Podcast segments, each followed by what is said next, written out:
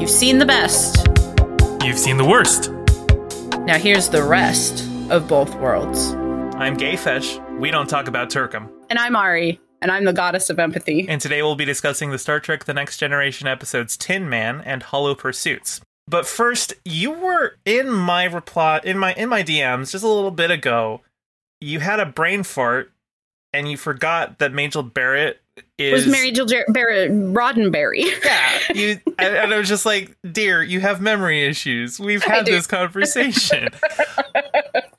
because I was asking, well, because I was Googling Majel Barrett because I wanted to know if she was dead or alive because I have this problem. My Alexa is currently turning off my lights all the time and I can't figure out how to make it stop. And so I kept yelling, Alexa, turn the lights on while I was watching the episode. And then the computer was talking. I was like, oh, it'd be so cool if we could just get Majel Barrett to be Alexa, but she died in 2008. And then I was like, Majel Barrett Roddenberry. So, um, before she died, she actually did sit down in a sound booth and record all the uh, uh, all of the phonemes, uh, specifically so that they could do like a, a recreation of her voice. Now, obviously, nowadays you don't even need to have somebody sit in a sound booth and do that because you've got the, the AI stuff that's like like uh, on uh, Book of Boba Fett that they used True, for yeah. um, uh, uh, Luke Skywalker's voice. And uh, I think they also use it for Darth Vader in, in Obi Wan Kenobi. I have not been able to confirm that. It's I have seen articles that have said that it was James Earl Jones, and I've seen articles that said it was AI, and I cannot find the actual answer to that question. But anyway, that's a bit of a tangent. Yeah. Um, so it's entirely possible to create a uh, an Alexa like uh, AI with Majel Barrett's voice. And like I said, she had recorded her stuff, and I think those recordings are owned by her son. And he he's like, I I, think uh, the reason nothing's been done with it Which would also because- be Gene's son, right? yeah, Gene's son, and he, uh, Rod Roddenberry, and um, he's uh, I, I think he's just been a- asking for like too much money to use it, Mm, um, and so like you know like enough money where it wouldn't uh, like, but he does also doesn't want to like sell it like exclusively, and for the amount of money he's asking, it would need to be an exclusive contract, so nothing's Right. actually been done with it.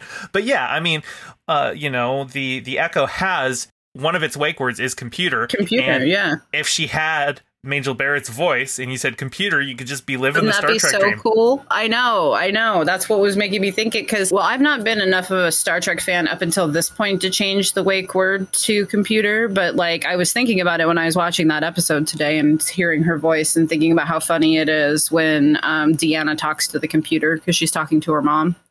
Or Um, when uh, Lwaxana talks to the talks computer. to the computer. That's really funny too. and we have a Lwaxana episode coming too. Yeah, and when um when Google was developing Google Assistant, its uh, code name uh, in in production was Majel. So uh, when I had first heard that, I was just like, "Oh boy, are we gonna get her voice?" But no, we didn't. I know. Imagine, I imagine it was probably just because Rod Roddenberry wanted too much money. Probably they didn't really think through his name when they named him Rod Roddenberry, did they? Well, his his first name is Eugene. Uh, Oh, Rod, okay. Rod is like yeah his his, nickname. That makes more sense. I thought it was like Rodney Roddenberry, and I was like, who does that? That's like maybe your kid Alex Alexander. you know? so before we start the episode today, let's talk about the Patreon. yeah, head on over to patreon.com slash rest of both worlds uh, for any amount. Uh, you will get access to these episodes up to five days early. You'll also get access to a spot on the Discord where you can suggest these little small talks that we have at the beginning of each episode. And for the $10 tier, you will hear your name read out at the end of each episode. Nobody's taken that one yet. You could be the first. Could be the very first one. Then you'd always be the first person too. That's right. All right. So today, first, we're going to talk about Tin Man, which is the 20th episode of the third season. It first aired on the 23rd of April, 1990. It was written by Dennis Putman Bailey and David Bischoff. It was directed by Robert Scheerer. The uh when the mission specialist beams on the Enterprise, I was just sitting there like, I know this guy from somewhere. Who is he? He mayor. He's the mayor from Buffy. And it's a shame that he wasn't playing the mayor from Buffy because that was a much more likable character. Oh my god, my first notes. It, first off, it says he called her D, and then it says, "Wow, he's the most insufferable telepath, the world's most insufferable telepath." Like he's just really insufferable. He's really terrible. And then, and, and the fact that you think the mayor is a better character. Look, he was a really nice guy. He just, you know, wanted to turn into a giant snake demon and kill everyone. But other than that, he was a sweetheart. And bring the end of the world, I think, because it was always the apocalypse. Yeah. no, as soon as he popped up, I, I wrote in all caps too. It's the mayor. The mayor's here. The mayor. Mayor. Mayor. Mayor.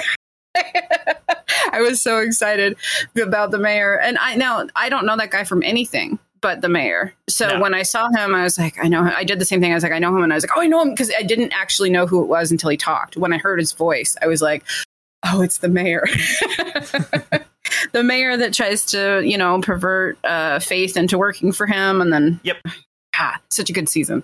Oh, anyway. yeah, no, he's, he, I think he's my favorite big bad. I think so too. And then, you know, the fact that his ascension is also their graduation, which signifies that big change in Buffy, it's also very good. But this is not a Buffy podcast as much as I bring it up.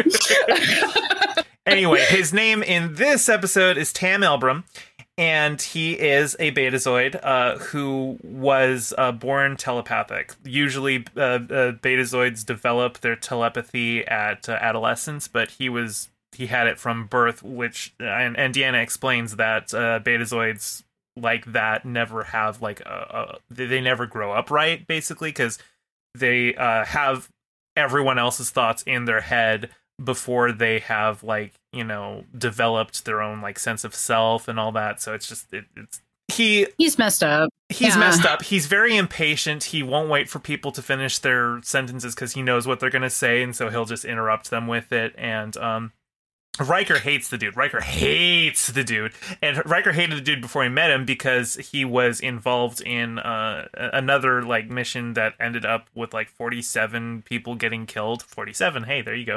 Um, oh, yeah, 47. Um, and you know Riker just blames him for it, and he's just like, "No, I warned that guy. It was his fault." But you know, uh, anyway, he's on because they are look trying to beat the Romulans to uh, investigate this like space uh, um, alien that like just lives out in the vacuum of space. Uh, it, it reminded me of the jellyfishes from Encounter at Farpoint because it was like it had like Oh. interior corridors and everything. it reminded me of the space whale from Doctor Who. hmm Yeah. Yeah, The last of its kind space whale that they were like tormenting or whatever. the episode's called Tin Man because that's the code name for the uh for the alien. Turns out the alien's actual name is Gomtu, but I thought it was weird that we got an episode called Tin Man that wasn't, wasn't about, about data. Data.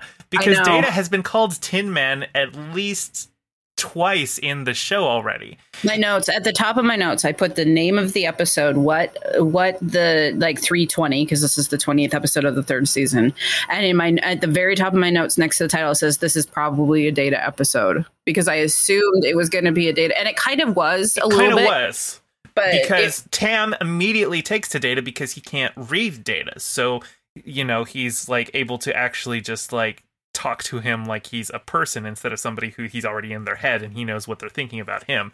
He's just like um and that's kind of what he's been seeking his entire life is uh, he's been looking for peace because he just he can't shut people out. Actually, hey, going back to Buffy, remember that episode where she got telepathic powers and like it ended up like leaving her in excruciating agony because she couldn't Yeah. shut anyone out. yeah. It's kind of like That that. is true. And then it's also like Sookie Stackhouse because she falls in love with the vampire because she can't hear his thoughts. So for once, she can actually be somewhere quiet. Yeah, Yeah. and um, one thing, um, both this episode and the next one that I just have in my notes is like, where, what the hell happened to HIPAA in the 24th century? Because in both this episode and the next episode, Deanna is just very open about like People's mental health problems. and information that would have been disclosed in a th- therapeutic session, and I'm just like, no. No, you should lose your license for that. right. And not to mention that this is a fellow Starfleet member. Like they he's there because Starfleet sent them. So it'd be like anybody else coming into her quarters and then her, you know, hanging out in 10 4 and telling everybody secrets. That's what it felt like. I know what you mean. Yeah. Well, and not only that, like he's like an old patient of hers. He was a patient of hers when she was like, uh, you know, uh, working at uh, the university on Betazed before she joined Starfleet.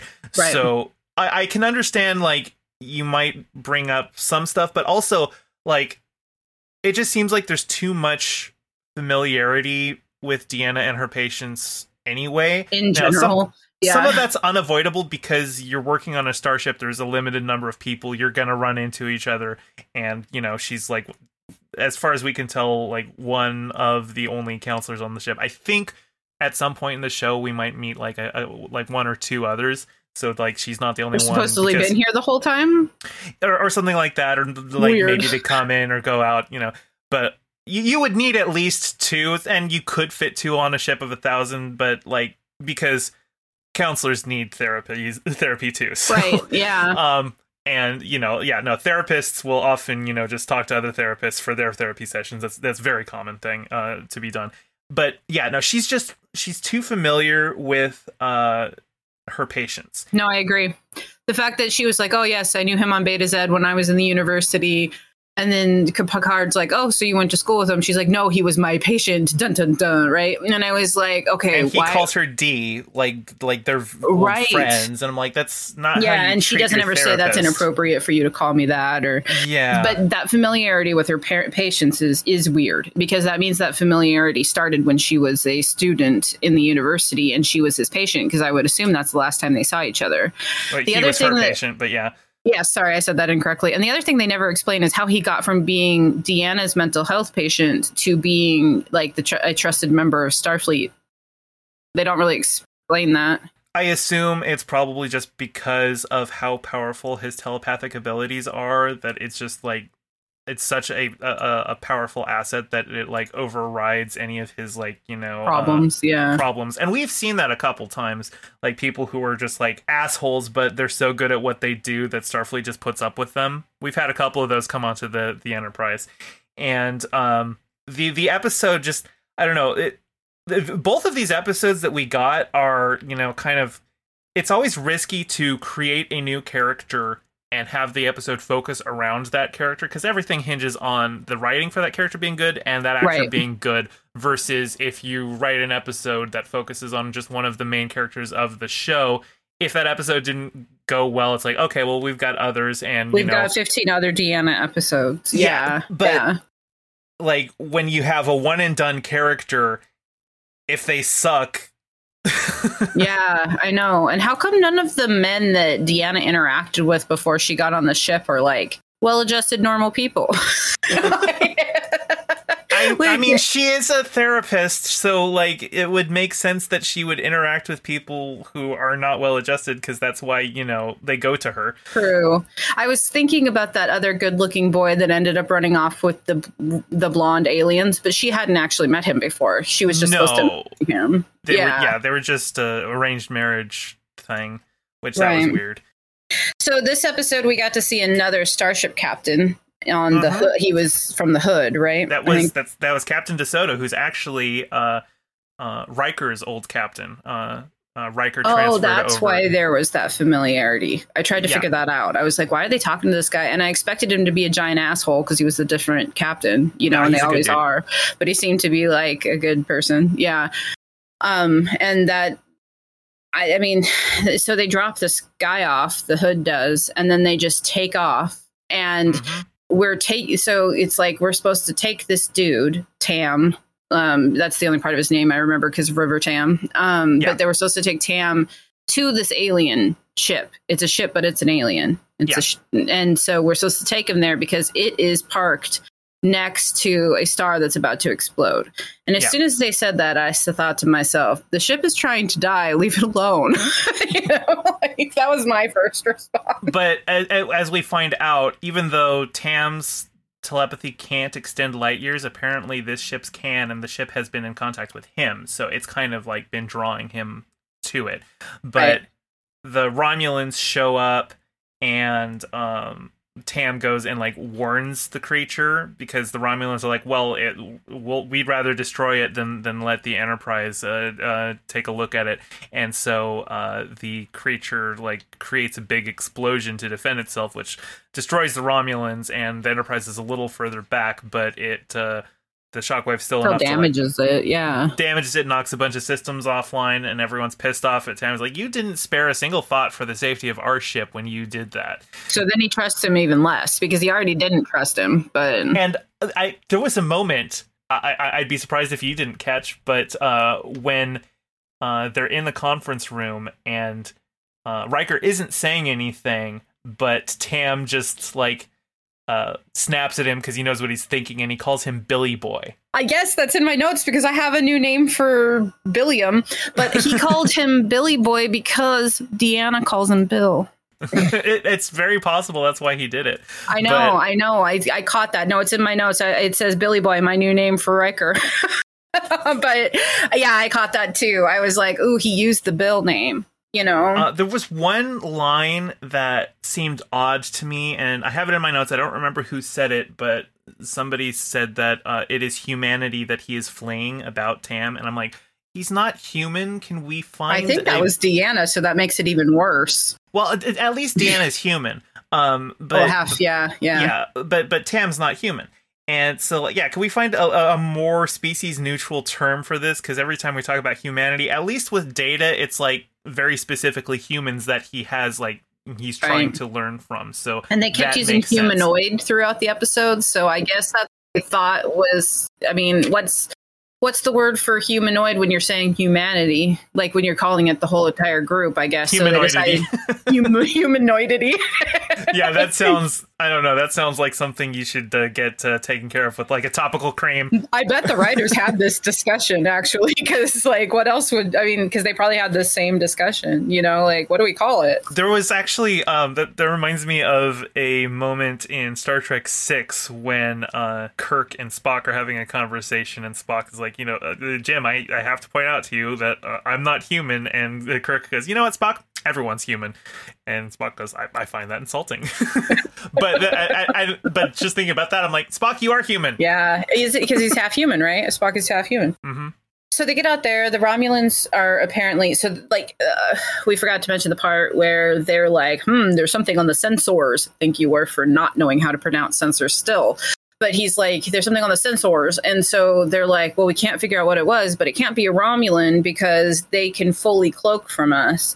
So it must be something else. Um, and then somebody says something like, unless they're doing something else that's causing them to decloak a little bit. And it turns out they were like running their engines at 150 capacity or something. Oh yeah, like- they burnt out their warp drive to uh, to to beat the Enterprise to uh, uh to Tin Man.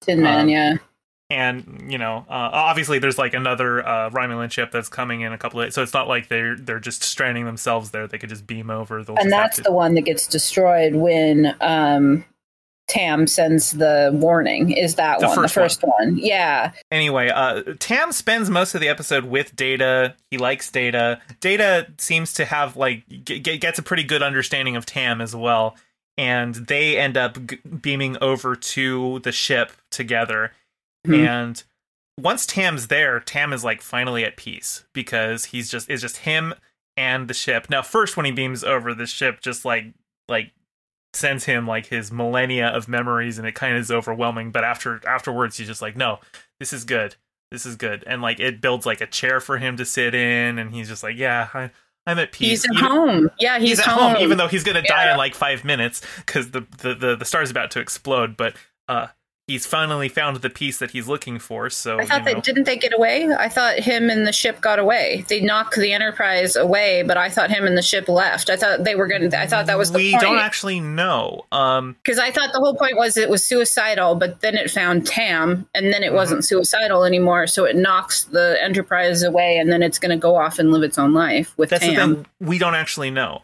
Uh, oh, because we okay. see because yeah, they the I guess I just uh, assumed yeah, because they were both happy now because they mentioned at one point that Tin Man was sad because it used to have humanoid companion companion people that ran the ship or whatever. But they like there was like a, a, radiation leak and they all died. And also the, the the ship hasn't found another of its own kind for for like millennia. Thousands, so, I think. Yeah, yeah, thousands of years but uh, and so I had gone to that star because it knew it was going to blow up. It was just going to commit suicide. Of course, if you're going to commit suicide, you could always just fly into the star. You don't have to wait for it to blow up. But well, you know, know, passive suicide. Sure. Yeah. so I took the moral of this episode to be that sometimes you have to fly to the farthest reaches of space and confront your enemies to find someone who truly understands you. was that the moral of this episode? I, I don't know if there was a moral to this episode. I just uh, Tam was not really a likable character for me. Oh, uh, I didn't like him.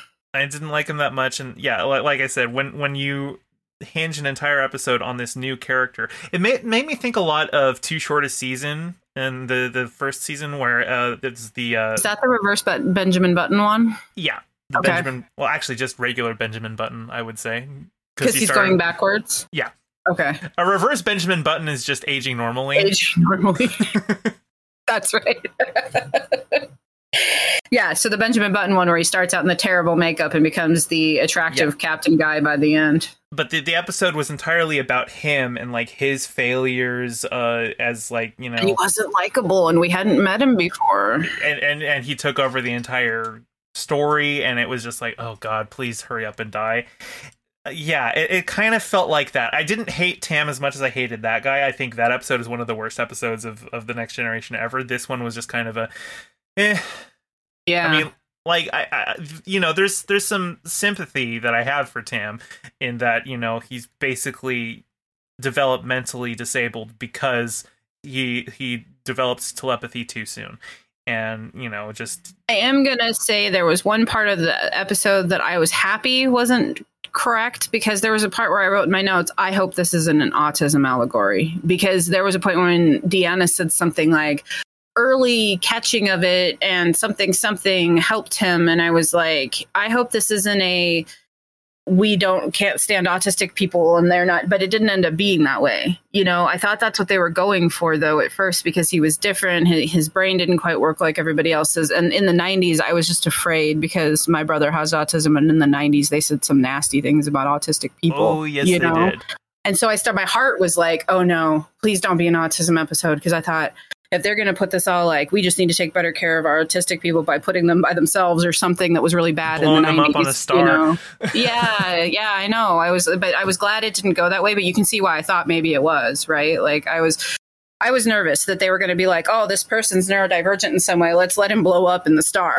You know? And i was like i was kind of glad it didn't go that way. It was his choice. He was happy. We didn't necessarily need to understand it um, i just was really afraid of where it was going at first but i was happy to see it didn't go that way I did like how the episode ended though, because Data had kind of built a, a rapport with him, and so he's just kind of, uh, you know, in in the conference room talking with Deanna at, at the end of the episode, and Deanna gives him a cute little hug from behind uh, to comfort him. i know that was so cute It was Yeah. very sweet.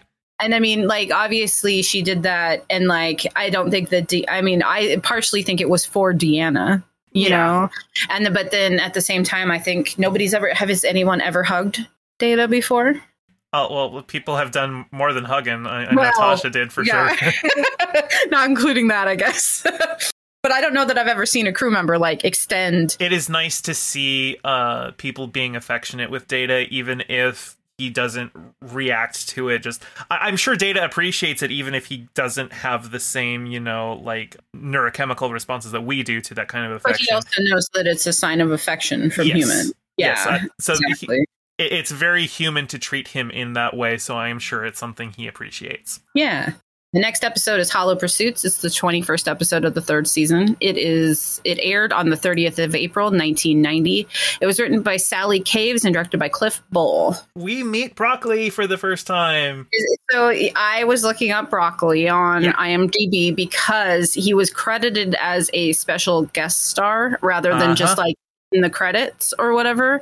And I was like, so is he someone famous? No, He's, he's, not uh, famous. He's been in a lot of he's been in a lot of stuff, mostly voice acting now. He's Howling Mad Murdock from the A Team. No, I think he was in the A Team movie. No, well, he he did have a cameo in the movie, I'm pretty sure. But no, he was in the Oh. original A Team. He was Murdock. I asked my husband who likes the A Team who this guy was in the A Team, and he said, "I don't know who you're talking about." Yeah, no, that's Murdock. He wasn't in the room watching the episode. I just sent the actor's name, so maybe Okay. that's what the problem was. But yeah. I so he, he that was Murdock. Okay, so Uh-huh. so this is where I admit I watched the A Team when I was five years old, and that's the last time I've ever watched an episode. That's- that's fine.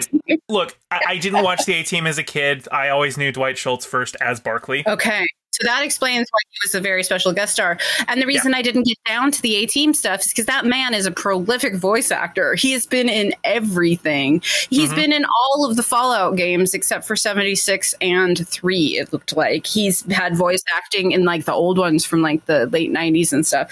He's also he's also the voice. Oh, he plays Magneto in the X Men um, video game that came out with the X Men movie that has Hugh Jackman in it, and also has Picard as as the guy he plays, or not the guy he plays, but Magneto. And so I was like, oh, that's cute.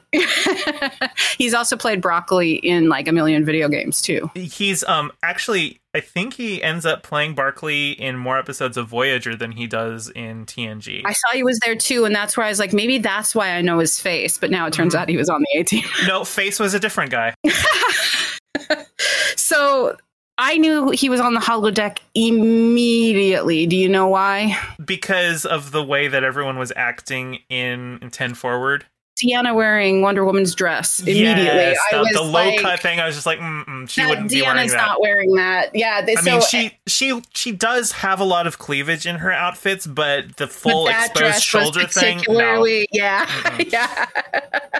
and then I was like, and then he was drunk and being disorderly in ten forward, and Guinan wouldn't have put up with that bullshit. That was the oh, other yeah, no. part that made me go. And then immediately I figured out he's on the holodeck. He kicks both Geordi's and Riker's asses. First off, nobody's kicking Riker's ass. Uh, right. But yeah, and then Guinan's just like, oh, I don't know, I better cut you off.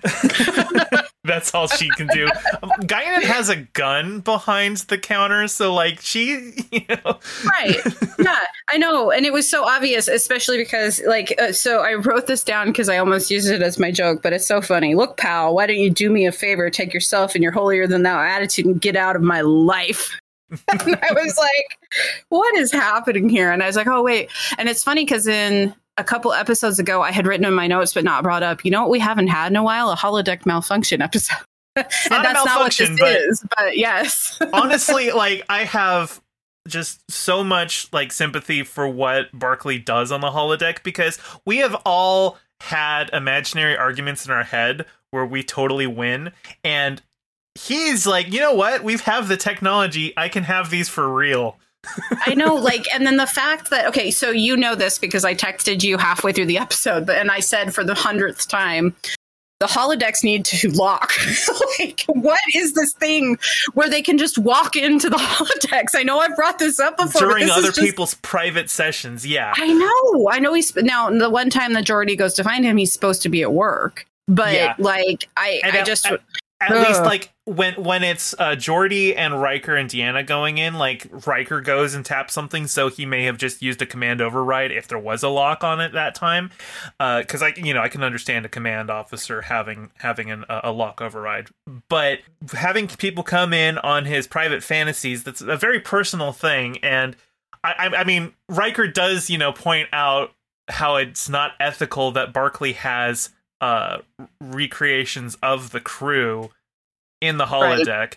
Um, I, I do think well, and it's like you know the the ethical uh, discussions about deepfakes, uh, right? It's basically the same thing. So I'm going to talk about this now. I was going to talk about it after we went through the plot, but let's talk about it now because with with Riker gets so upset with fake Riker, and this is like the third time he's gotten so upset about fake Riker. But Deanna's like, "Oh, just let it be. It's not that big of a deal."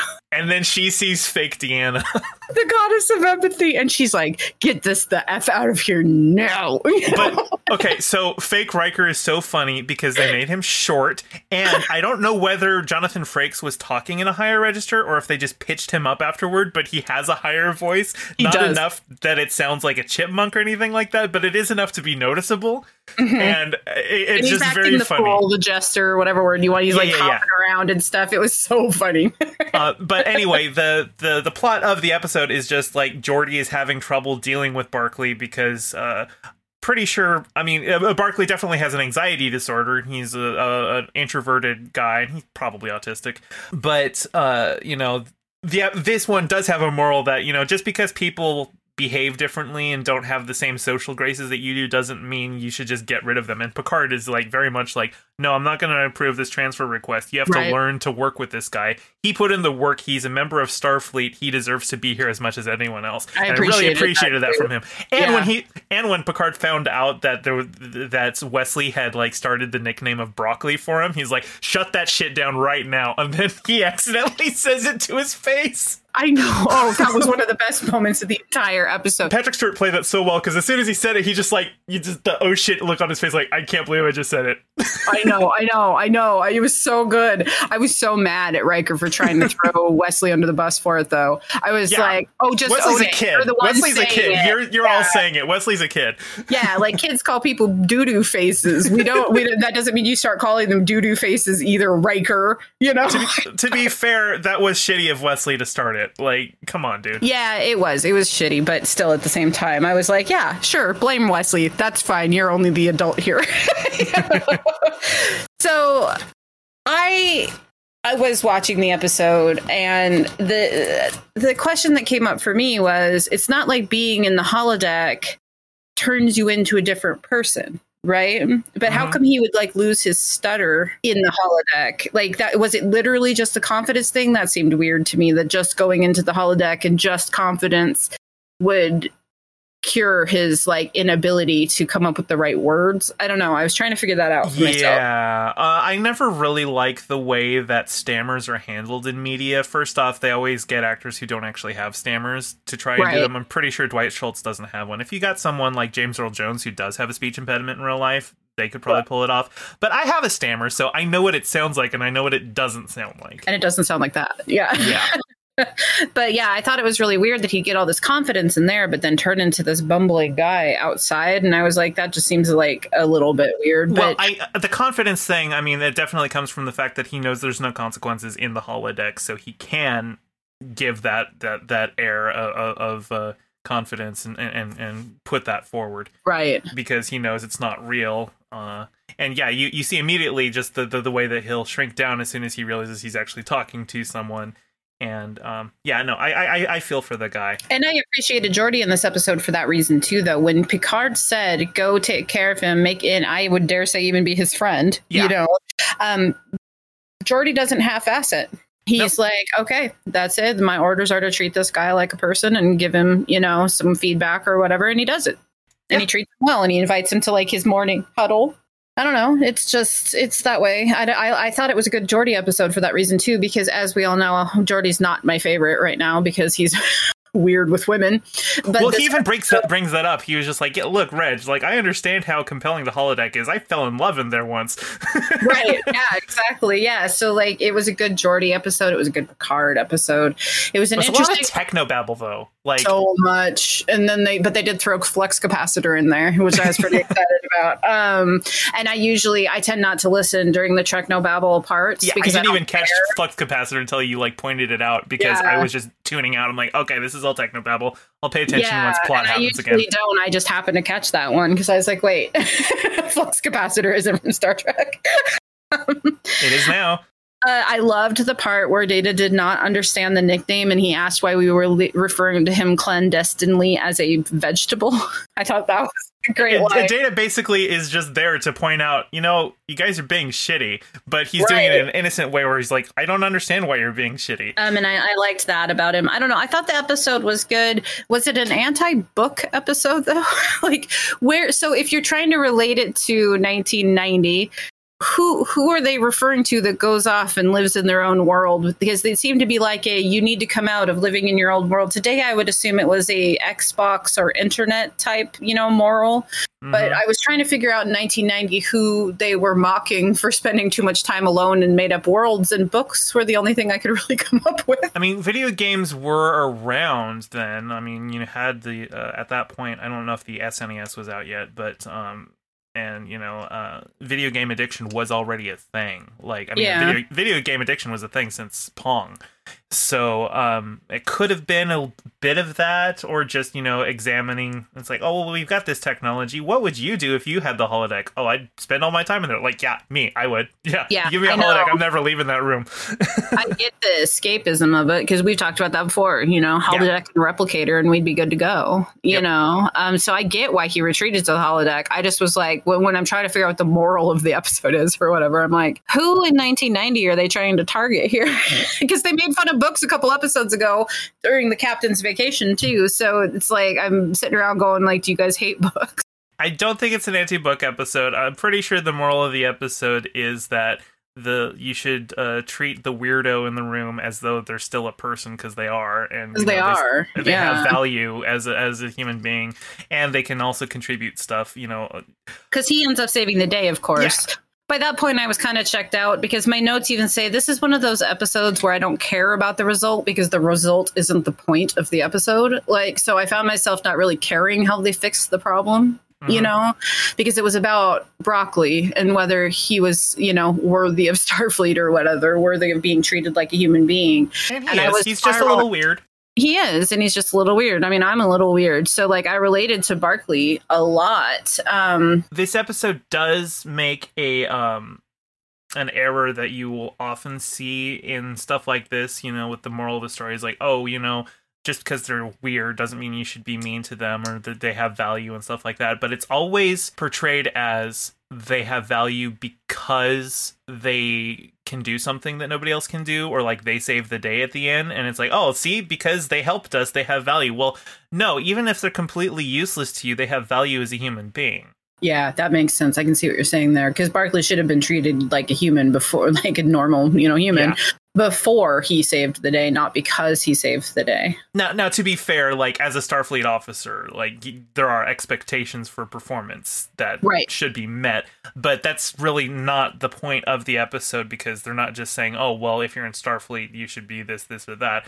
The the point was with his kind of a personality. Right.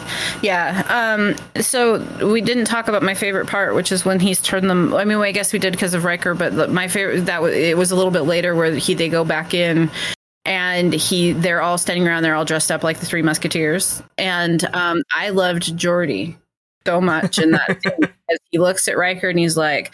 How do you expect to fight without your sword, sir? And I was like, "Oh, this is great. This is a great scene. I love this scene because it's like that really done up kind of like you're doing going to a traditional like Three Musketeers or Shakespeare play type costumes, you know. Mm-hmm. And I, I don't know, I loved that scene. I thought it was great. What I thought was funny in there is that even though they're obviously just he based these characters on, you know, the the the ship's crew, they're still like playing characters and stuff, and like they're in period costume. They're dressed as the Three Musketeers. So why does Geordi still have the visor? True, that's a very good point. he's not actually Geordi. He's a character that has been modeled on Geordi, but like if he's a Three Musketeer, well, they didn't have visors in the 18th century. right. That's a good So- point. He also had some creepy fantasies because Bev was his mom and he spanks Wesley apparently. So he that had was some super creepy, weird. creepy, creepy fantasies too that they kind of hinted at. That I was like, okay, those are weird. Especially when he's laying in Beverly's lap, I was like, oh. I don't even think Dr. Crusher is in this episode. I think it's just her on the holodeck. I don't think we actually see the real Dr. Crusher. Oh, I don't think we do see Bev. You're right. Yeah, I think she's just on the holodeck in her fancy outfit, being mommy. I don't know. That, that part was me. You know, yeah. was I mean, like, listen, I can I can understand the appeal of of um, a, a mommy Dr. Crusher. Like I, I've been on the internet. I know how people are. But I've also on the internet, but in 1990 on TNG is not where I was expecting to see that. yeah. yeah. Um, but I mean, all in all, I thought it was a great episode. When I saw that Barclay becomes a regular member, I was like, oh, good, we'll get to see Reg Broccoli again. Mhm. Yeah, he actually he has quite a few good episodes. Does he? I'm I'm excited about that. Um, and I, I I don't know. Introducing new characters makes the show more interesting because that is one thing that I have been meaning to bring up is that I feel like sometimes it does get a little stagnant. We lost Tasha and they didn't really replace her.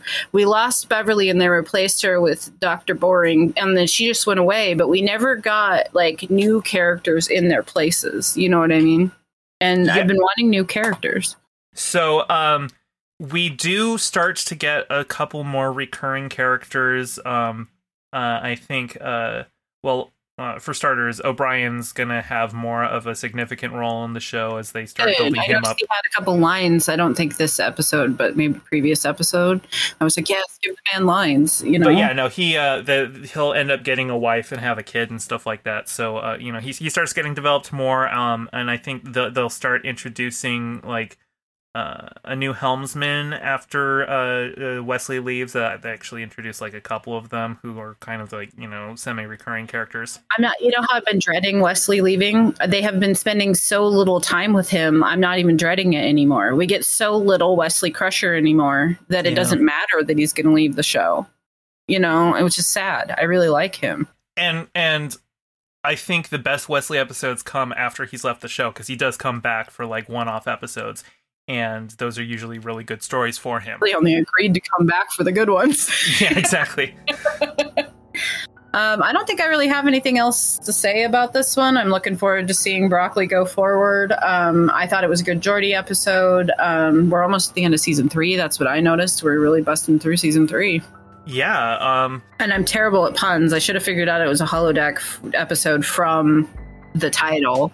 Yeah, we got five more episodes. Um, we'll get through four episodes, and then we will have uh, the uh, the name of the podcast. The Both worlds. We're finally there. I know. I'm so We're excited. almost there. yeah, I'm, I'm getting excited. Yeah. Well, I think that's everything. Um, thanks for joining us today. I'm Ari. And I'm GayFesh. And until next time, Live long and prosper.